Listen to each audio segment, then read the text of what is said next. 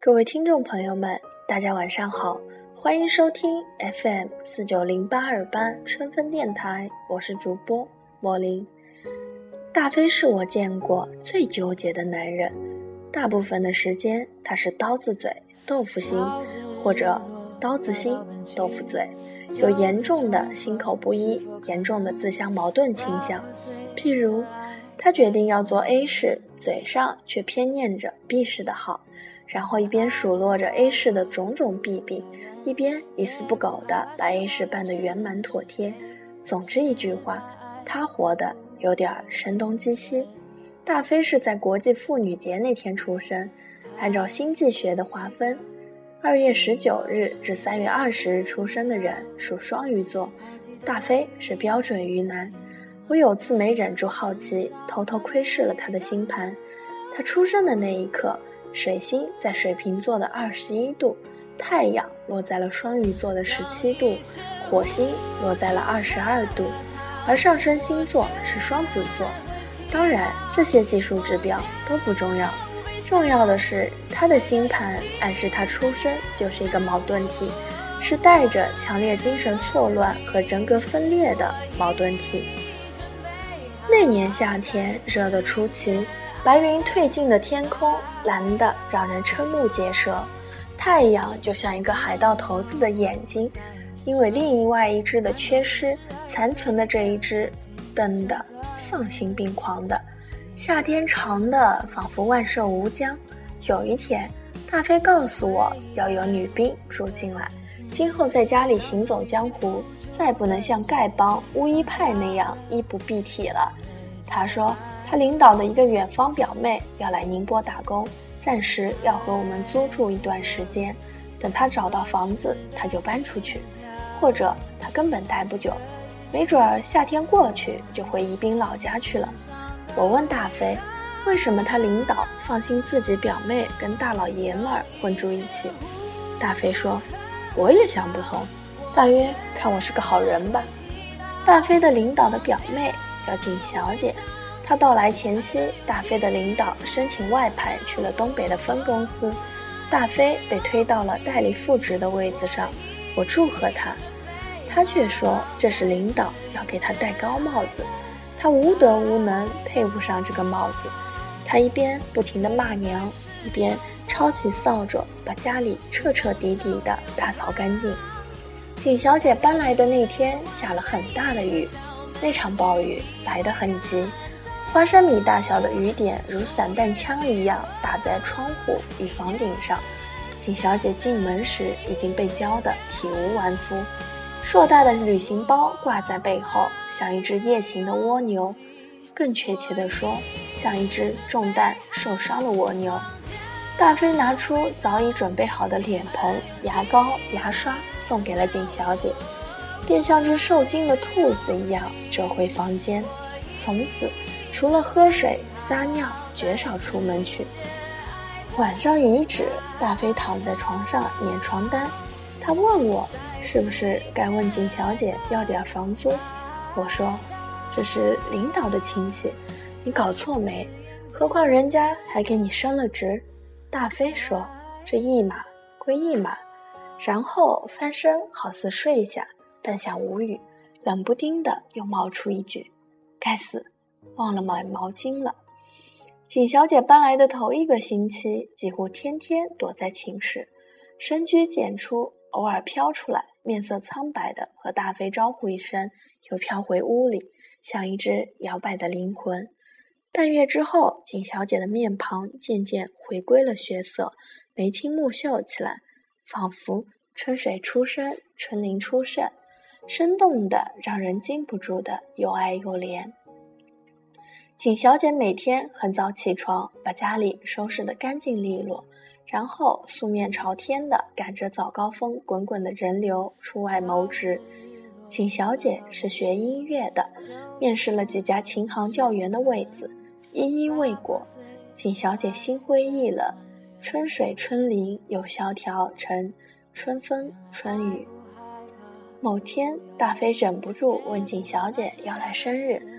他替他看了星盘，素雅的景小姐是处女座，两天之后，正好有新月，木星又要穿越他的事业宫。大飞果断地让景小姐在新月的当日许了愿。大飞说：“明天就是你马到成功的日子，出门尽量少见人，尤其不能见同星座的。打辆车直接去面试，这事儿铁能成。”景小姐照做了，一出门当街就拦了一辆的士，拉开车门，信誓旦旦地问司机：“师傅，是处女座的吗？”师傅一听，立马笑得岔过气去。他行车多年，遇过各色客人，但从没见过客人一上车就问处女能不能坐车的。景小姐回过神来，也爽快地笑起来。由于那天面试前的心情好，后面的事情顺利的出奇。景小姐也因此得到了一份琴行执教的短期工，大飞也很得意。他人就是这样，有时候神神叨叨的，有时候又鬼使神差的。景小姐的工作是按小时收费的，为了能多赚点钱，她不能不每天早出晚归的。大飞一改往日夜猫子的习性，天一黑透就要躺下睡觉。可是通常的情况是躺下又睡不着，辗转反侧的把小床板折磨得跟拉小提琴似的。我问他为啥睡不着，他说担心景小姐。我说那怎么不去接她？他说非亲非故的，太殷勤了，不合适。直到景小姐上楼，高跟鞋在楼梯走廊里敲出一串响亮的音符，大飞才抽出颈下的枕头压在头上，没心没肺的睡去。有天早上，景小姐没有按时起床，我提示她。要不要进去问问情况？大飞一边死嘴硬，一边说：“关他什么事？”一边悄悄地把手放在景小姐的卧室门上。原来前一天晚上公司聚餐，景小姐吃坏了肚子，一夜跑了四趟厕所。景小姐说休息半天就好，不碍事，让大飞只管去上班。大飞也没多说，中途又发生了鬼使神差的癔症。跑到药店，等到意识到的时候，已经是买好了止泻药，走在回家的路上。景小姐服药后，又休息了个把小时，终于有了胃口和力气。大飞问她想吃点什么，景小姐不好意思地说：“想吃棒约翰的青椒熏肉披萨。”大飞嘴上应了声好的，屁股却未动。过了会儿，他折回自己的房间，假装去找钱包。我问他，是不是怕麻烦，怕花钱？大飞说不是，是担心他刚拉了肚子，又吃刺激性强、不好消化的东西，对身体不好。我说你干嘛不直说？大飞说怪不好意思的，怕姑娘小瞧自己。说完，大飞抄起钱包，大步流星的跑到菜场上买了一盒鸡蛋和两个西红柿。大飞本想告诉景小姐说。放约翰的披萨卖完了，可是他觉得这样说很扯淡，于是他说了实情。我知道，对于他这么一个纠结的男人，告诉一个女孩他的真心感受是多么的不容易。景小姐喝完西红柿鸡蛋挂面汤后，顿时来了精神，眉飞色舞的一抹嘴说：“太好吃了，你是怎么做的？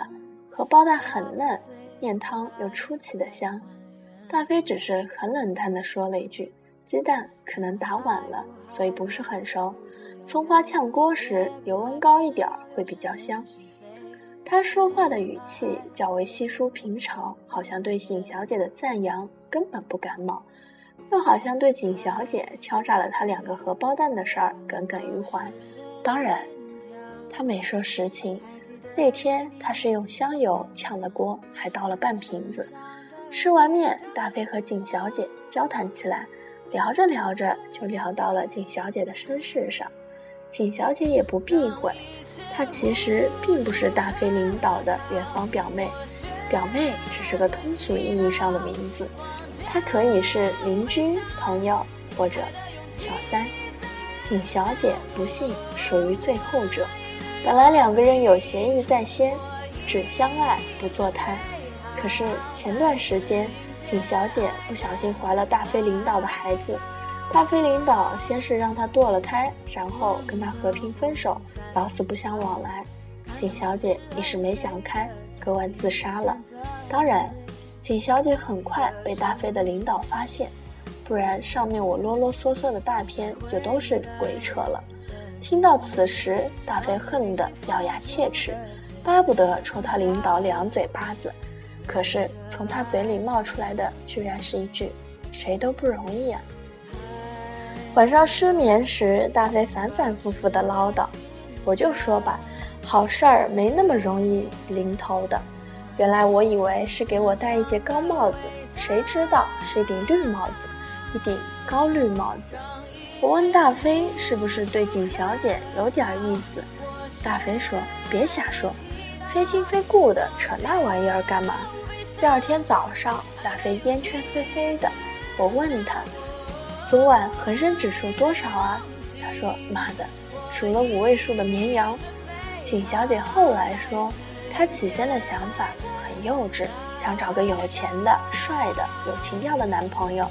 现在看来，那些东西都靠不住，还是找个踏实点儿的、一板一眼的过日子的比较靠谱。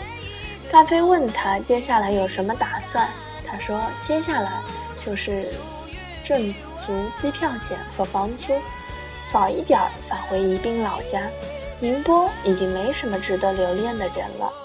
我巴望着大飞此时能像一个大老爷们似的拍拍肩膀说。缘分一场，房租我不要的。谁知道丫竟然舔着脸说房租不要紧，慢慢来。两个月之后，宁波的夏日依然彪悍，热风热浪似乎没有丁点儿收敛的气焰。景小姐终于攒足了回乡的银子，她给了大飞三千块钱，告诉他一部分作为房租。剩下的一部分，请大飞帮他订一张回宜宾的机票。大飞厚颜无耻地接过钱来，只字不提房租免单的事情，恨得我咬牙切齿。大飞查了航班信息，宁波飞宜宾需要昆明中转，航程要三个多小时。大飞想也没想，就给景小姐订了商商务舱。结账时，他发现三千块还不够。自己又贴了一百多块进去。我问大飞：“肉疼吗？”大飞说：“要不先别出票了，直接机场换牌吧，省得景小姐看见肉疼。”景小姐离开前请客吃饭，地点是奉化江边的烧烤摊，大飞选的。他说：“多少有点灰飞烟灭的感觉。”已经是九月下旬，暑气渐消。江风仿佛擦了清凉油般的让人清醒。景小姐喝了点酒，酒面色绯红，美的胜过唐伯虎笔下的桃花。我琢磨着要引导大飞和景小姐谈论一点关于爱情的话题。这时有两个卖唱的小厮来到桌边插科打诨，一小厮怀抱吉他，另一小厮手执歌布。一个小厮问：“帅哥，给这位美女点首歌吧。”只要十块钱一首，景小姐问能不能借用一下你们的吉他，姐姐来唱首歌，一样付你十块钱。景小姐接过小四的吉他，即兴弹唱了一首《相见不如怀念》，这是大飞最喜欢的一首歌。让我澄清一下，这当然是大飞今后最喜欢的一首歌。当然，他并不知道这首歌是什么名字。他在右手拍桌子打节拍的同时，左手熟练地用智能机问候了度娘。当然，这个屌丝范儿土的掉渣。度娘告诉他，那句“谁说我俩还要相见？相见不如怀念”，正是景小姐想要跟他说的心里话。歌的原唱叫龙飘飘，从此他们两个人也要飘呀飘呀。我拼了老命的跟大飞使眼色，我其实想跟他说，这么美的妹子还不收，你再不收，妹子明天大早就要飞了。原指望着大飞能在景小姐唱完后卖力的鼓鼓掌，讲讲甜言蜜语，或者顺势一把“日出江红花似火”殷勤的献上去。或者更 man 一点，直接上去把景小姐亲了，没准这一段姻缘就一吻定情了。谁知，这个大飞在景小姐深情欲曲曲之后，蛋疼且淡定地对卖唱的小厮说了一句：“五块行了，就只用了你的情。”景小姐付了十块钱，尴尬地走向柜台去结饭钱。随即又折回来问大飞：“你什么时候买了单？说好的我请啊。”大飞依然淡淡悠悠地说：“明天是你的生日，算我给你庆生吧。你的歌我收了，我一辈子记得它。”整个晚上，我想大飞总算说了句人话。一向失眠的大飞那晚居然被酒精撂倒了。阳光刺进眼睛时，大飞发现景小姐已经打车去了机场。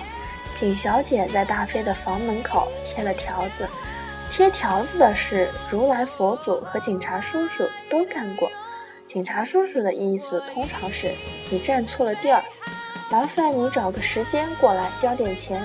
佛祖的意思是甭折腾了，就搁这儿等有缘人吧。景小姐的纸条显然更接近佛祖。纸条上说：“大飞哥，我先走了，谢谢你一直以来的关心和照顾，你是个好人，一直有好的缘分等着你，谢谢你，再见喽。”末了又补充了一句：“今年的夏天其实挺短的。”大飞问我啥意思，我说：“要不去追吧。”大飞说：“非亲非故的。”有必要吗？我说你呀，还是不是个男人？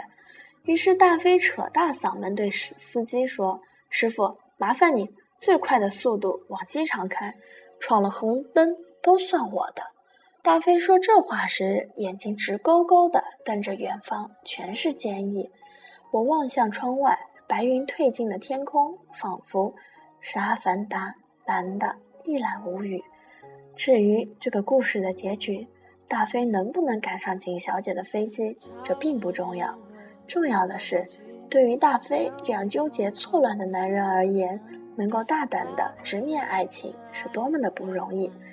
我摇下车窗，大声的唱道：“妹妹，你大胆的往前走，莫回呀头。”大飞将景小姐的封条抛向空中，甩开五百年的沉闷似的说：“我最好的缘分到了，飞吧。”对了。